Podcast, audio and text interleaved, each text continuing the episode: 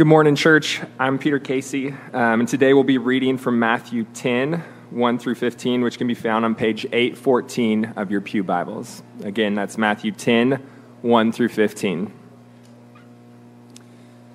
At the end of the passage, um, I'll conclude by saying, This is the word of the Lord, and you guys will respond with, Thanks be to God.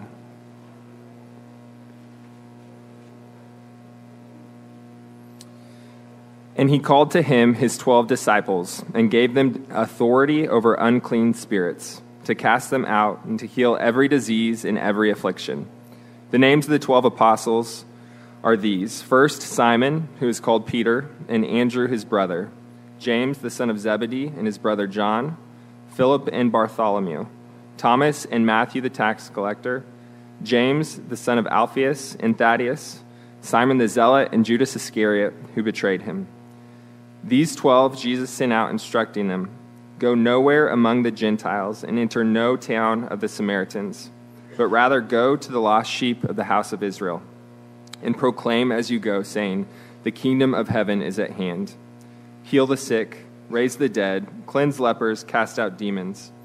You received without pain, give without pay. Acquire no gold or silver or copper for your belts, no bag for your journey or two tunics, or sandals, or a staff. For the laborer deserves his food. In whatever town or village you enter, find out who is worthy in it, and stay there until you depart. As you enter the house, greet it, and if the house is worthy, let your peace come upon it. But if it is not worthy, let your peace return to you. And if anyone will not receive you or listen to your words, shake off the dust from your feet and leave that town or house. Truly I say to you, it will be more bearable on the day of judgment for the land of Sodom and Gomorrah than for that town. This is the word of the Lord.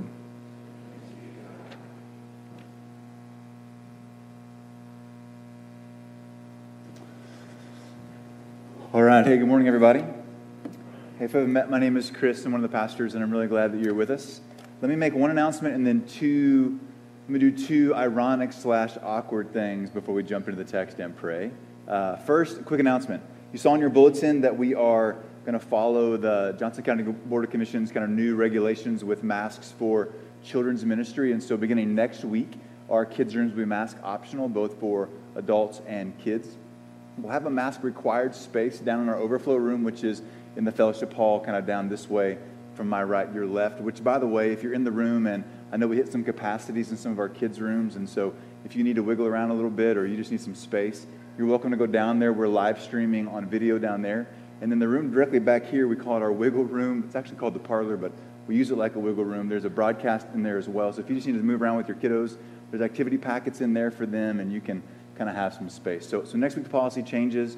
We'll remain kind of mask optional everywhere else in the building, uh, except for that fellowship hall area, which will be a mask required space on Sunday for those who that serves and they feel more comfortable that way. All right, that's the announcement. You can read some more details on your bulletin. Okay, here's the ironic slash awkward thing. If you weren't here two weeks ago, this may not make a whole lot of difference for you, but um, two weeks ago, I made this impassioned plea for our children's ministry, which again, I probably would make that again this morning. I think we did hit some capacities, and so fun to have families. Um, and that just means we need some people to help. And we're really committed to not burning out our volunteers. So I gave this like plea for maybe 12 or 15 more volunteers.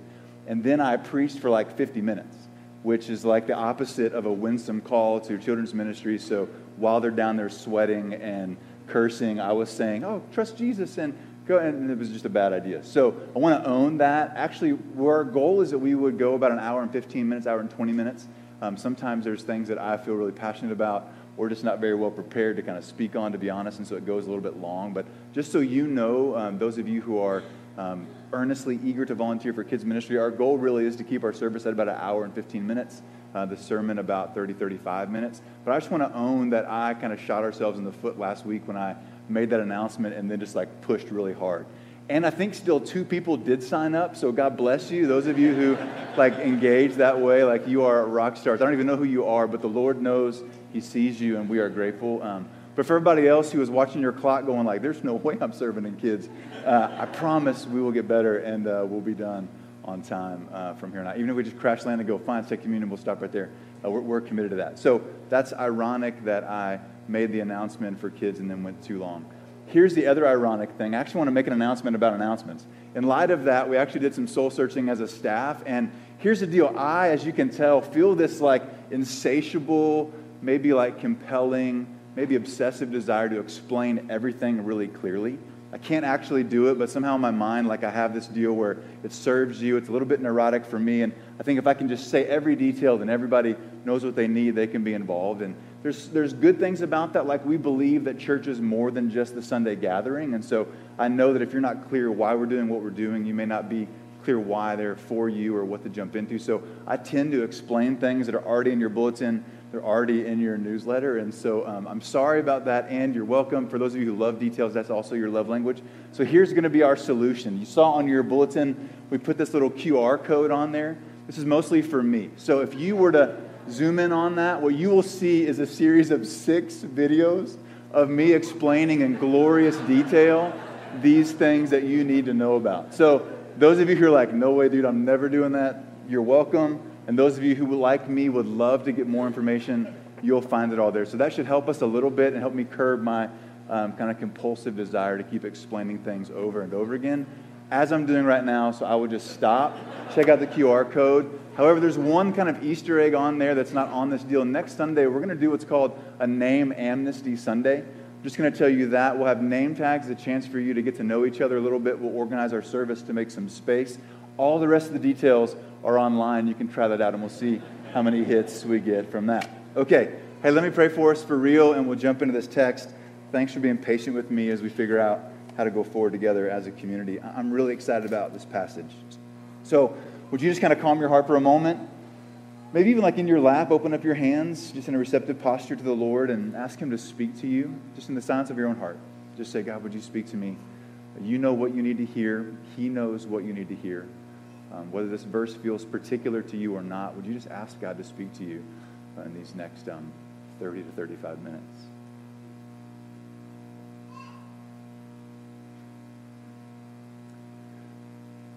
So I realize we've already prayed quite a bit, but it's just helpful to stop and say that we need you. And more than a clever sermon or faithful exposition, we need your spirit to work. And if you don't work, then we have, um, we have nothing. So thank you that you promised to work. Thank you that you promised to be faithful to your word.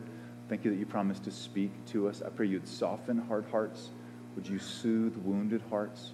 Would you draw people that don't yet know you? And for those who are really hurting and disillusioned, would you feel close to them even in this moment while we talk about your kingdom, your mission, and what you are like as you call us on that mission? So speak to us now, we pray, in Jesus' name. Amen. Amen. All right, so we come into Matthew chapter 10. We've been in Matthew now for more than a year, and Matthew is laboring to show us that Jesus is the Messiah. He starts with a genealogy that kind of traces the birth line of Jesus to show us, hey, he has the rightful lineage to be the king. And then we see him do some miracles. We see him have validation of his ministry. We see him do battle against Satan in the desert. Then we see him go teach about what the kingdom is. So, Matthew 5 to 7, after he's established his kind of lineage and rightful space as king, he teaches about the kingdom for about three chapters. Actually, five sermons that we see in the book of Matthew. Chapter 10 is the second one. Those five sermons, most scholars would say, kind of match the first five books of the Old Testament, right? Jesus is this new Moses, this deliverer, the one who's going to fulfill the law. He's the one who actually was promised by Moses to come and welcome and ransom and welcome a people to himself. So, so we're in that second section there. He teaches on the kingdom, and then in chapters 8 and 9, he demonstrates his authority. So not only can he just talk it, but he can actually do it. So he has authority over the spiritual world, authority over the physical world. And we end that section with him just declaring that he has authority over our lives a call to discipleship, a call to follow him, a call to give him our allegiance. And then we were in the last part of chapter 9 last week as Stephen wrapped up that section. And you see that Jesus kind of goes throughout every area. He looks around, and we see in verse 36 of chapter 9 that he has compassion on people because they're harassed and helpless like sheep without a shepherd. The heart of God towards people that are hurting is not to shame you and tell you to do better and try harder, it's compassion. Even where he calls you to holiness and calls you to die to yourself, that's out of compassion because that's what's best for you. So we see Jesus looks out with compassion, and his response then is to tell his followers to pray that God would bring workers into the harvest field. He sees this broken, scattered, shattered people that need compassion and says, Oh, that is ripe for the gospel. Because the good news of God starts with God rescuing sinners and broken people to come to people who need him. And so when he sees hurting and he sees harassed and he sees helpless, he sees opportunity for people to be opened up to their need for God. So he says, Hey, would you pray that God would send out workers into the harvest? And then, as you read in chapter 10, what we see in this section is Jesus actually commissions his followers to fulfill that very prayer, which is really beautiful. So, so a couple context things. It's a compassionate call that Jesus has.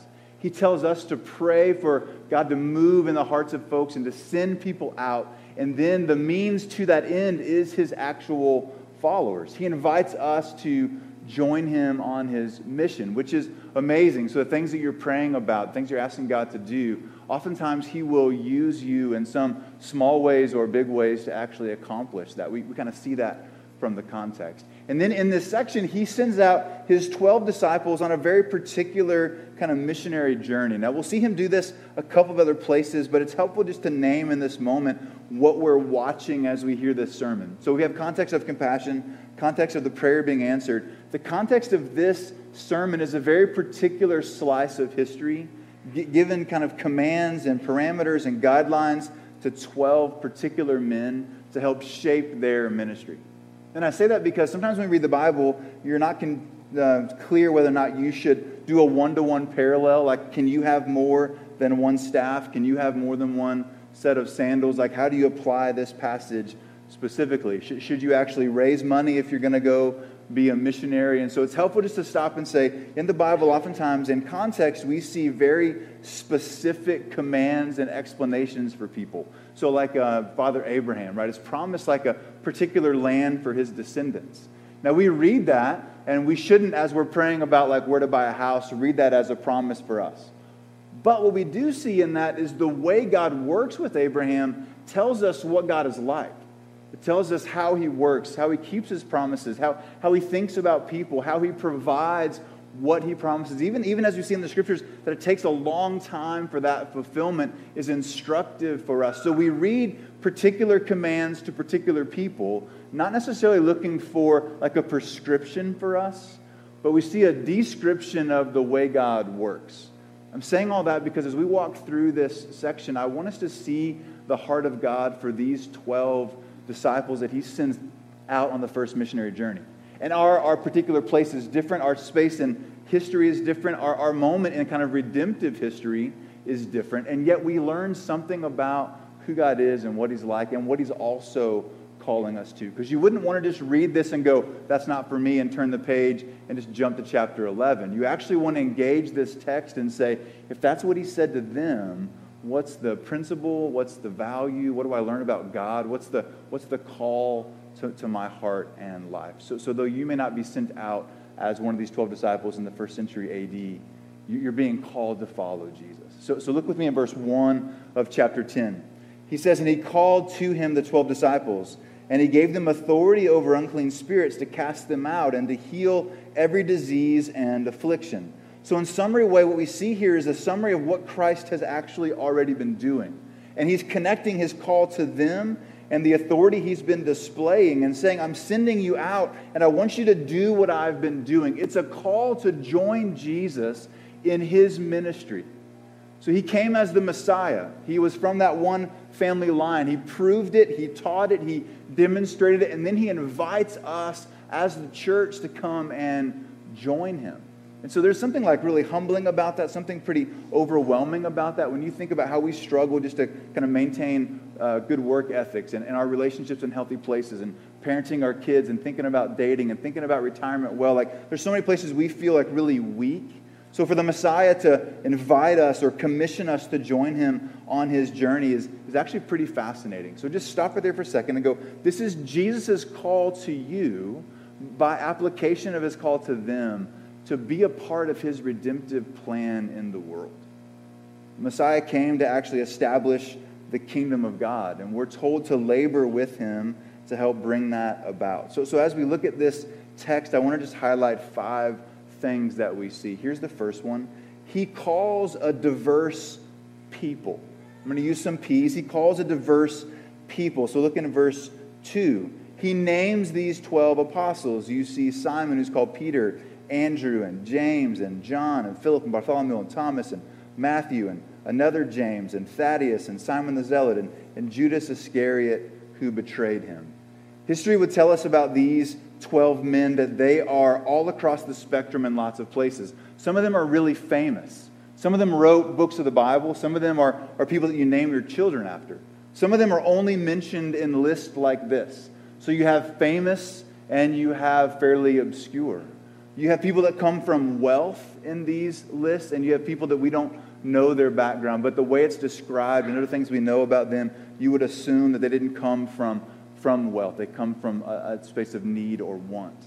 You have people on opposite spectrums, like politically. So Matthew, as a tax collector, would be directly opposed to Simon the Zealot. Zealots in the first century were rebelling against Rome and refusing to pay Roman taxes as they thought it was idolatrous against God.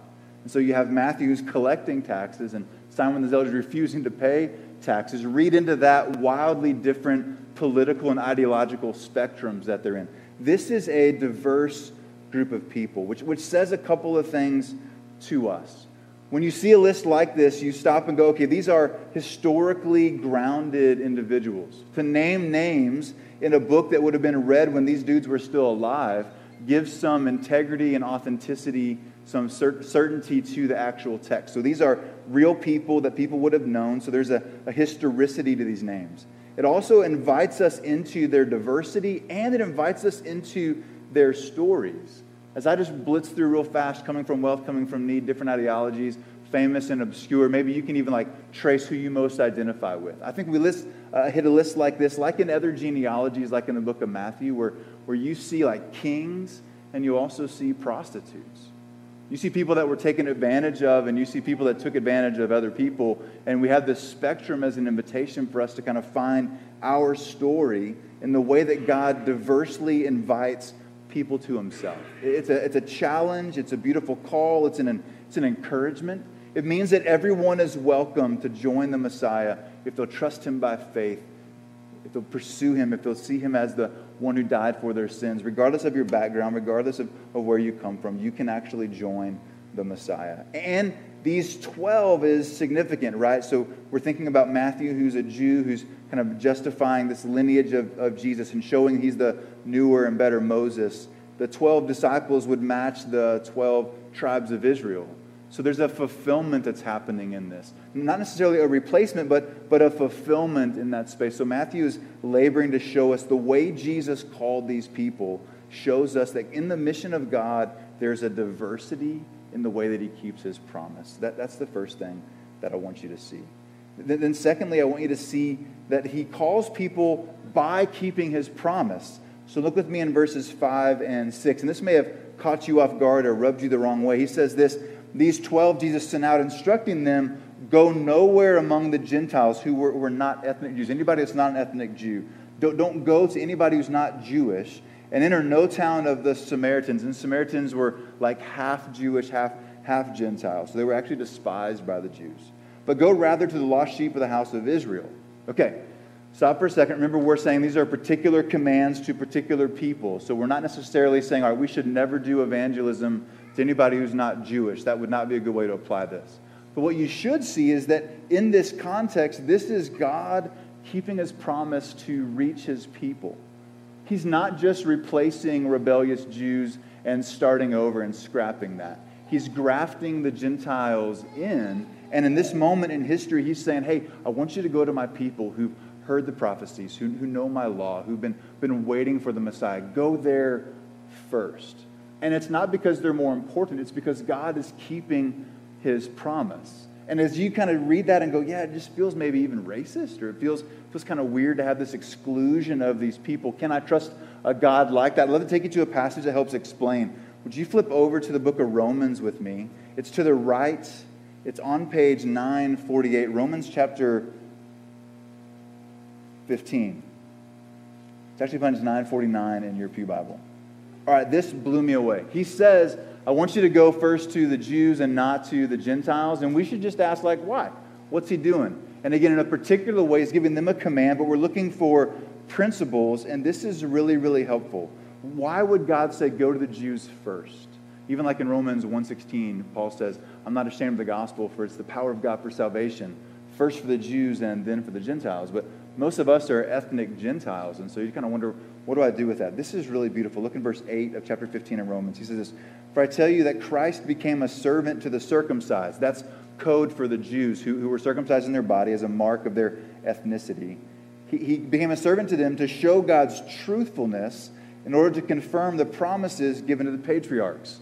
God had made promises to his people, eternal promises to always be their God, to, to welcome them, to send Messiah to come and rescue them, to come and make all things new, to keep the promise he made back in the garden with Adam and Eve that he was going to send a descendant of Adam one day that was going to come and crush the head of the serpent. God had made promises to his people. So it says that Christ came being a servant to the Jews to show the truthfulness in order to confirm the promises of God. God is a promise keeping God. And then check this out in verse 9.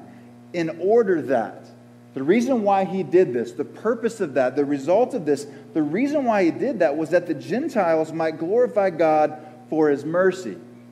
So, track for a second. He's saying he sent Jesus to come and rescue the Jews so that the Gentiles, watching God keep his faithful covenant promise, would be encouraged by the kind of God who keeps his promise, and they would then glorify God for his mercy.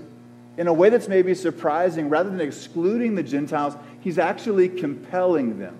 This is him actually doing apologetics to the Gentiles. What kind of God is this? Should we worship and follow him? We don't have the family line. There's been all kinds of tension and all kinds of issues throughout history. Should we follow this Jewish man, the Gentiles ask? And in stopping in this moment by just saying, I want you to go fulfill my promise to the Jews first, it has this winsome, compelling engagement for those who didn't grow up Jewish. Tracking with that?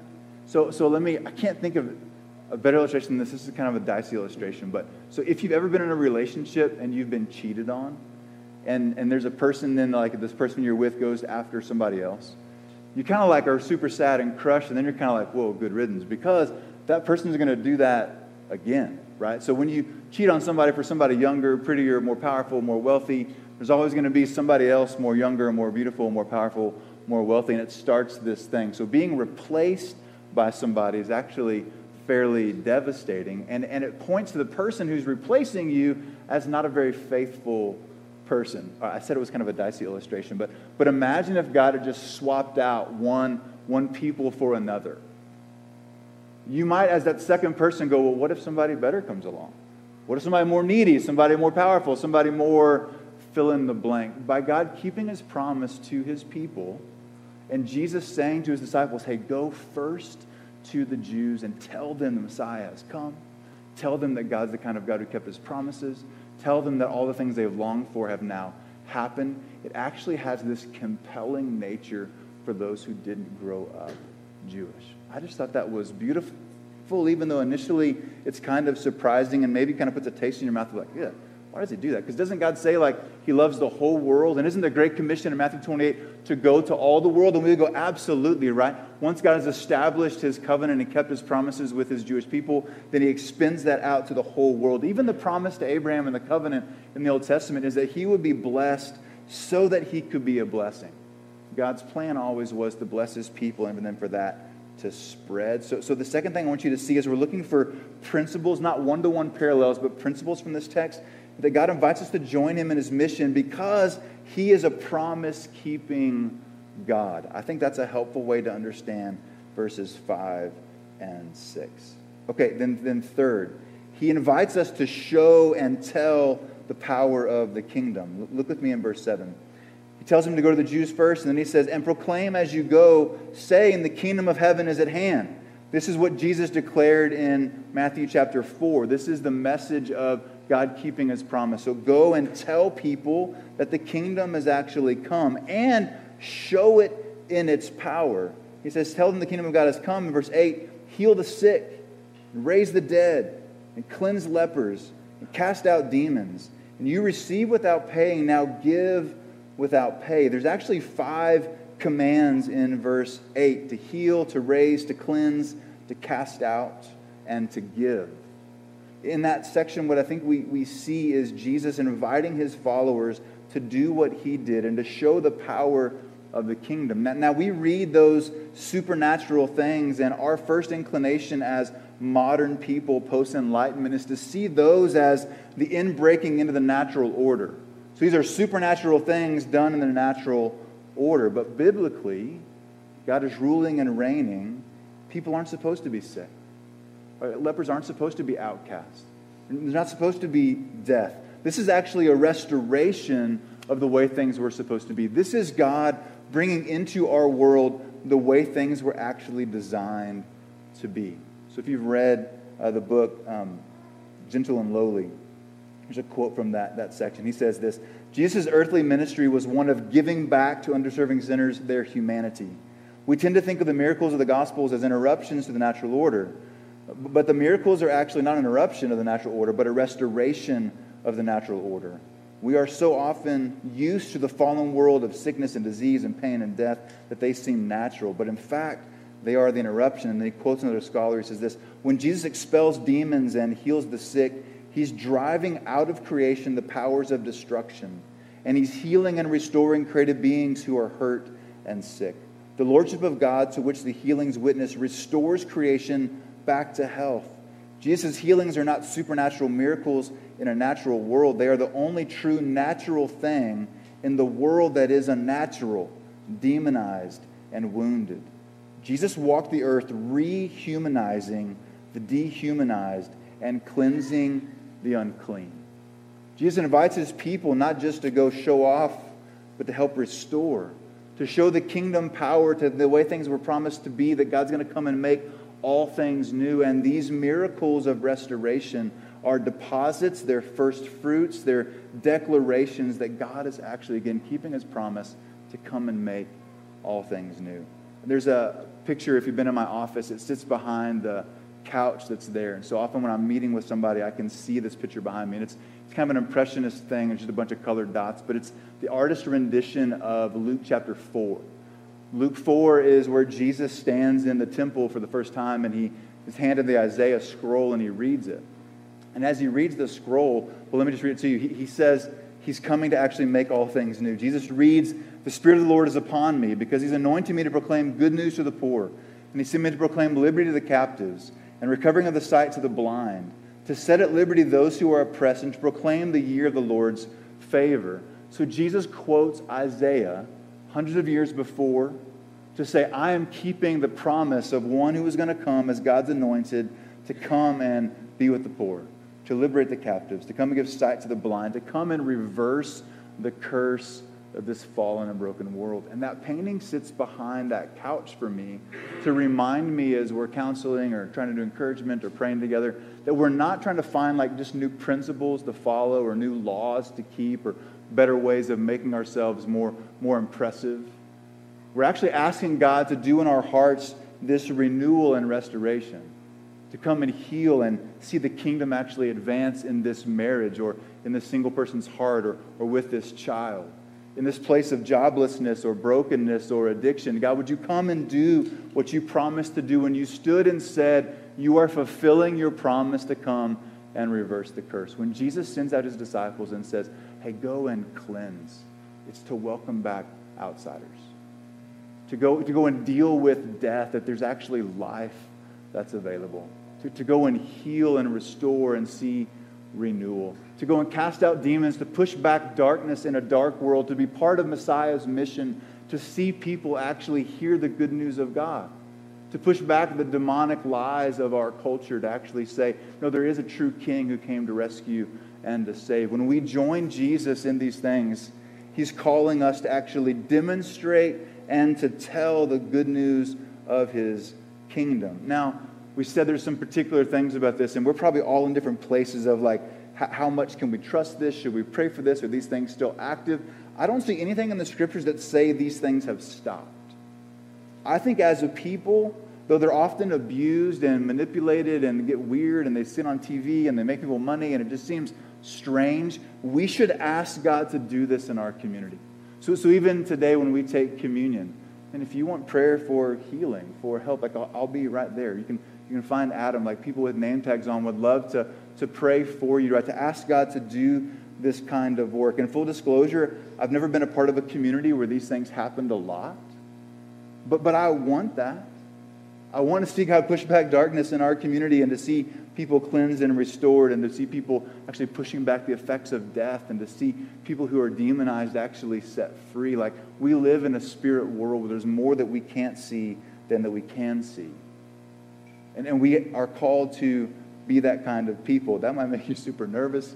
That might make you really excited. I don't know. But I think in this space, as the disciples have watched Jesus do this, he says, okay, now it's your turn. And remember, he's given them his authority.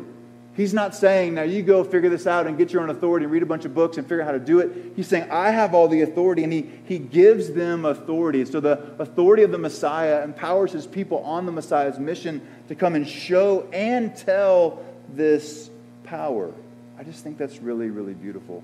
And I said there were five commands in there. So, so heal, raise, cleanse, cast out, and freely give. So look at the end of verse 8. He grounds all of this in grace. He says, You've received without paying, now give without pay. It's a way of saying everything you have, you've received by God's grace. Now go and live that way. Be a gracious people as you engage with other people. You didn't pay for this, so go and give it freely. He grounds this next section in God's grace, which I love because where he's going to go next, the fourth thing is a posture of dependence. So he calls a diverse people. We see him keep his promise. He actually shows his power and tells his power. And now he grounds this in a posture of dependence. So look with me in verse 9. He says, Acquire no gold or silver or copper for your belts, no bag for your journey, or two tunics or sandals or a staff, for the laborer deserves his food. Okay, again, particular. I don't think this is a command that missionaries can't raise support. I don't think it's a command that we shouldn't give support. I don't think it's a command that we shouldn't pay people well that work in ministry. I don't think it's that. Even he says, right, a laborer is worth what he deserves, right? A laborer deserves his food. Like you, you should engage with people. And in fact, as he goes on about going into different towns and where you feel welcome, it's in the hospitality of people, the generosity of others that missionary needs are actually met, which is super important. But, but as a principle, as he's calling them out, and he says, I want you to trust me. Don't get a whole bunch of money. Don't take a whole bunch of provision. I want you to go lean in a way that you would actually be demonstrating your dependence. It's a call for followers of Jesus to have a posture and a lifestyle of radical dependence. And we have stuff with wisdom, right? So I want to be able to help my kids pay for college. I want to think about retirement. I want, I want to think about being a good steward. I want to think about being generous. And so, how do we think about having a dependent posture while we hold on to wisdom, but can we just say that wisdom doesn't cancel out dependence? A, a, thought to be wise or seeking to be wise with your finances doesn't mean you stop having this embodied sensation of your dependence. Because remember, He's the promise keeping God who, who's showing His power. You can actually trust Him. This call for a dependent posture comes after He's already said, Hey, I keep my promises, calling a diverse people. I want to show, show my power. And I want you to follow me mindful of your dependence, right? Grounded in grace. Everything you have, you've received. So, so now go and give. Hey, I think there are bajillion applications of that for us. I think for you personally, there's application for you to stop and look at where you are and what you're trusting in, how you're thinking about resources. And maybe it's like people resources or idea resources. Maybe it's not even money, maybe it's like social cachet that you're, you're gathering and collecting. To hear God say, hey, I don't want you to be dependent on those things. I want you to be dependent on me. To be a dependent people would actually make us a really generous people. And we could also see the, the, cut the other direction, right? So if he's saying go as dependent people, there's a call here to actually meet the needs of those who go. So there's a, a call for us to be a generous church. A dependent church is a generous church that, that gives and supports and sacrifices. We had our membership class on Wednesday night, and we are kind of walking through kind of what we're trying to do as a church, and we had this riveting section on what it meant to be part of the Southern Baptist Convention. I mean, it was like mind blowing. People were like weeping. We took a baptism and an offering. It was fantastic. No, but seriously, we were talking about what it means to be kind of part of our denomination. And, and it occurred to me studying this passage that, that when we give 10% of our income away to part of the cooperative program, we're actually fulfilling some of this. Because our denomination is set up where someone can say, hey, I feel called to be a missionary. They don't have to raise support. Our denomination has collected resources across all of our churches to cooperate to actually send people. That was like a pretty good plug for being SBC, which I didn't, didn't use at that. I just chose that to, with all of you. I wanted you to be excited about that. But there's a space here where you go, there's, there's a fulfillment of our generosity to this passage that we can actually send people in a dependent posture as we're generous which then rolls us into like some corporate applications. Like, I would love for us to give more money away.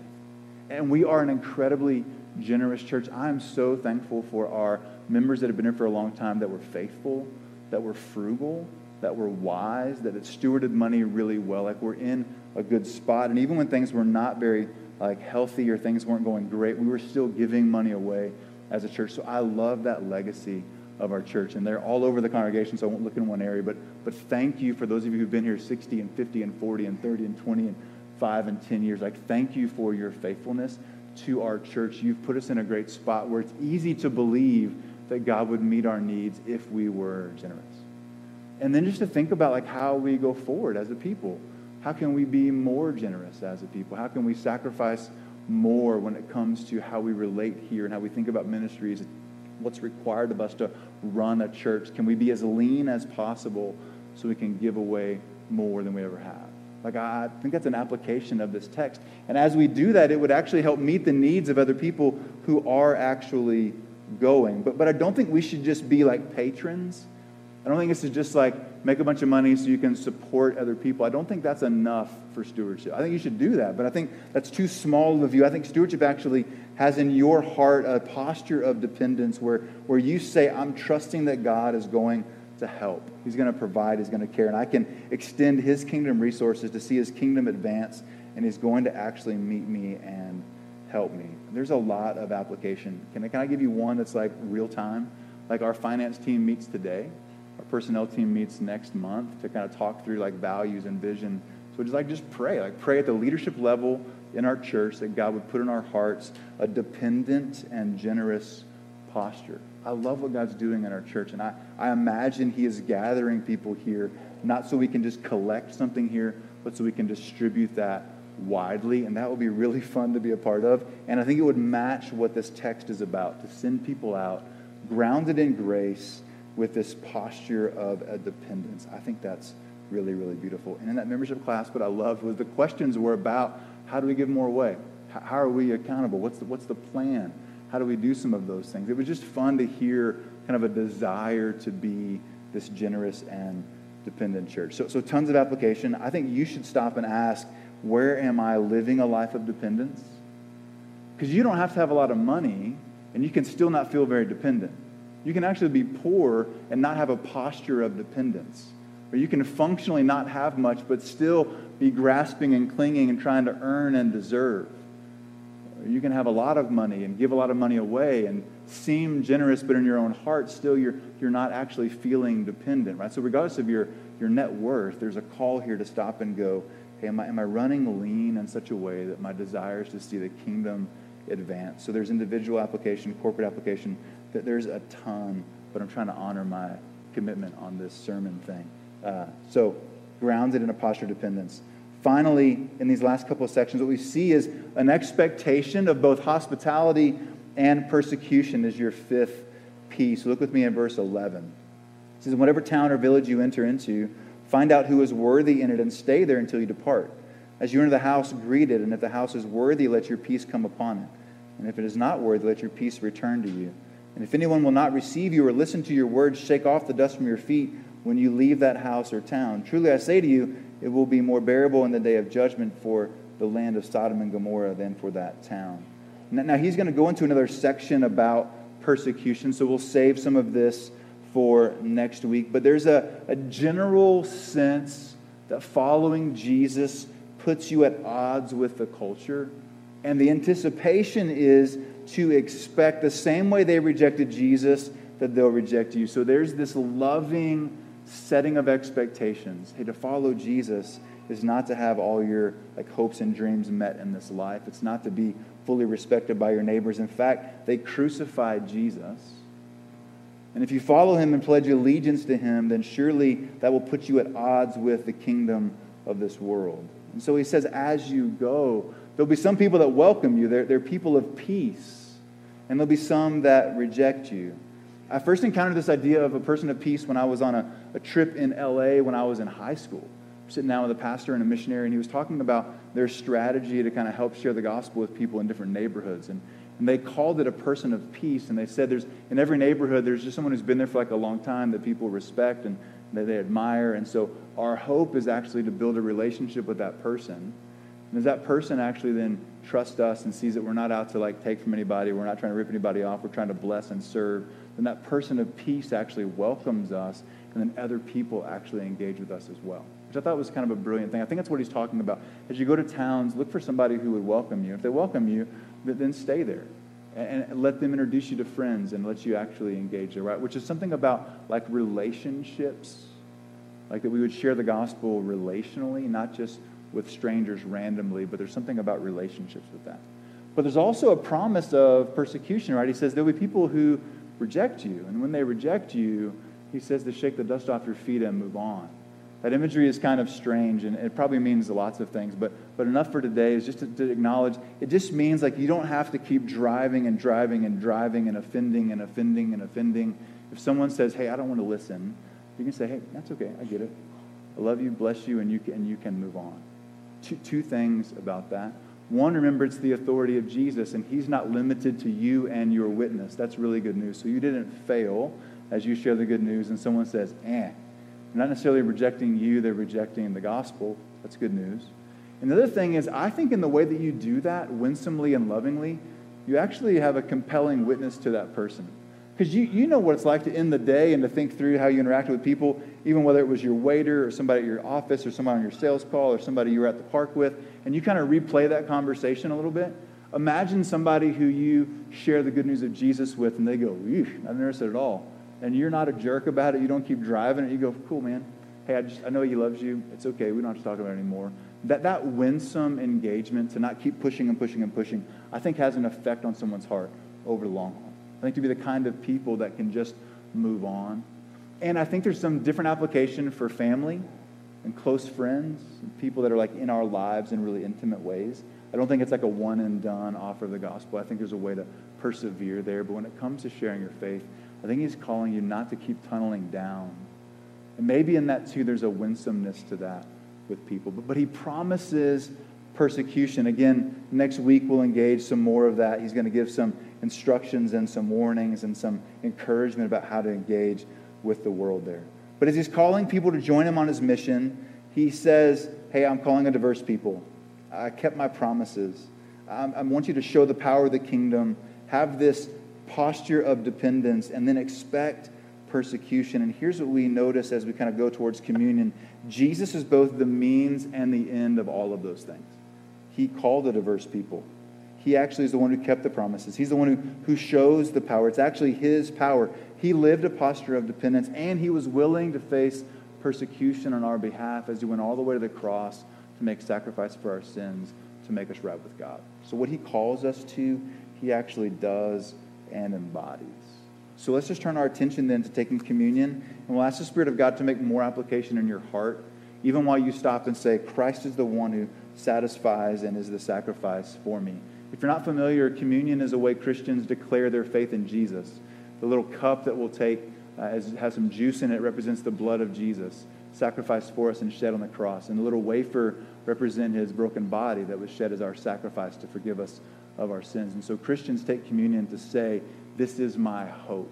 This is what I'm trusting in. And they're nourished by that. And we take time in our community just to pray and to apply and to sing while we take communion. That means if you're not a follower of Jesus, there's no pressure for you to take this. In fact, you probably, probably shouldn't, but you could just pray. There's some prayers in the back of your bulletin that would give you some examples of what it would sound like to pray, which I'd invite you to do that. And even as I say that, maybe you say, Gosh, I want to follow a God like this. This, this God who invites people on his mission, who, who does these things for us. Like, I want to follow that God. If, if that's you, there's a prayer for faith on the back of that bulletin. Man, pray that. Take communion. Let's talk afterwards about what it means to follow Jesus. We'd love to invite you in that space to come and trust Christ. So, so we will take communion together. If you missed that, there's some cups out in the hallway and some cups over here in the front. Next week, we'll go back to loaves and cups here at the front uh, with COVID stuff shifting. But for today, we'll take these little cups one more time. And as you hold that little cup, remember God loves you. He sacrificed his life for you. That nourishes you and it gives you lots of room to ask for his help and to make applications. So let me pray for us, then we'll take communion, and then we'll sing. Jesus, thank you for who you are. Thanks for what you've done. And thanks for the ways that you've done it, even going all the way to inviting us to join you in your mission. And so we just stop before we try to think through all the things next. We stop and just say, Thank you for what you've done. Would you ground all of our application in grace? Freely we've been given. We're so thankful that you are a generous God, even sacrificing yourself on our behalf. Would you encourage us? And for those who are weary and those who are struggling and those who are despondent and those who are hard hearted, would you use that declaration of your love to encounter them in this space? So we say, Thank you, Jesus. Nourish us now as we reflect on your broken body and shed blood. In Jesus' name, amen. I'll take communion when you're ready, and then we'll sing together.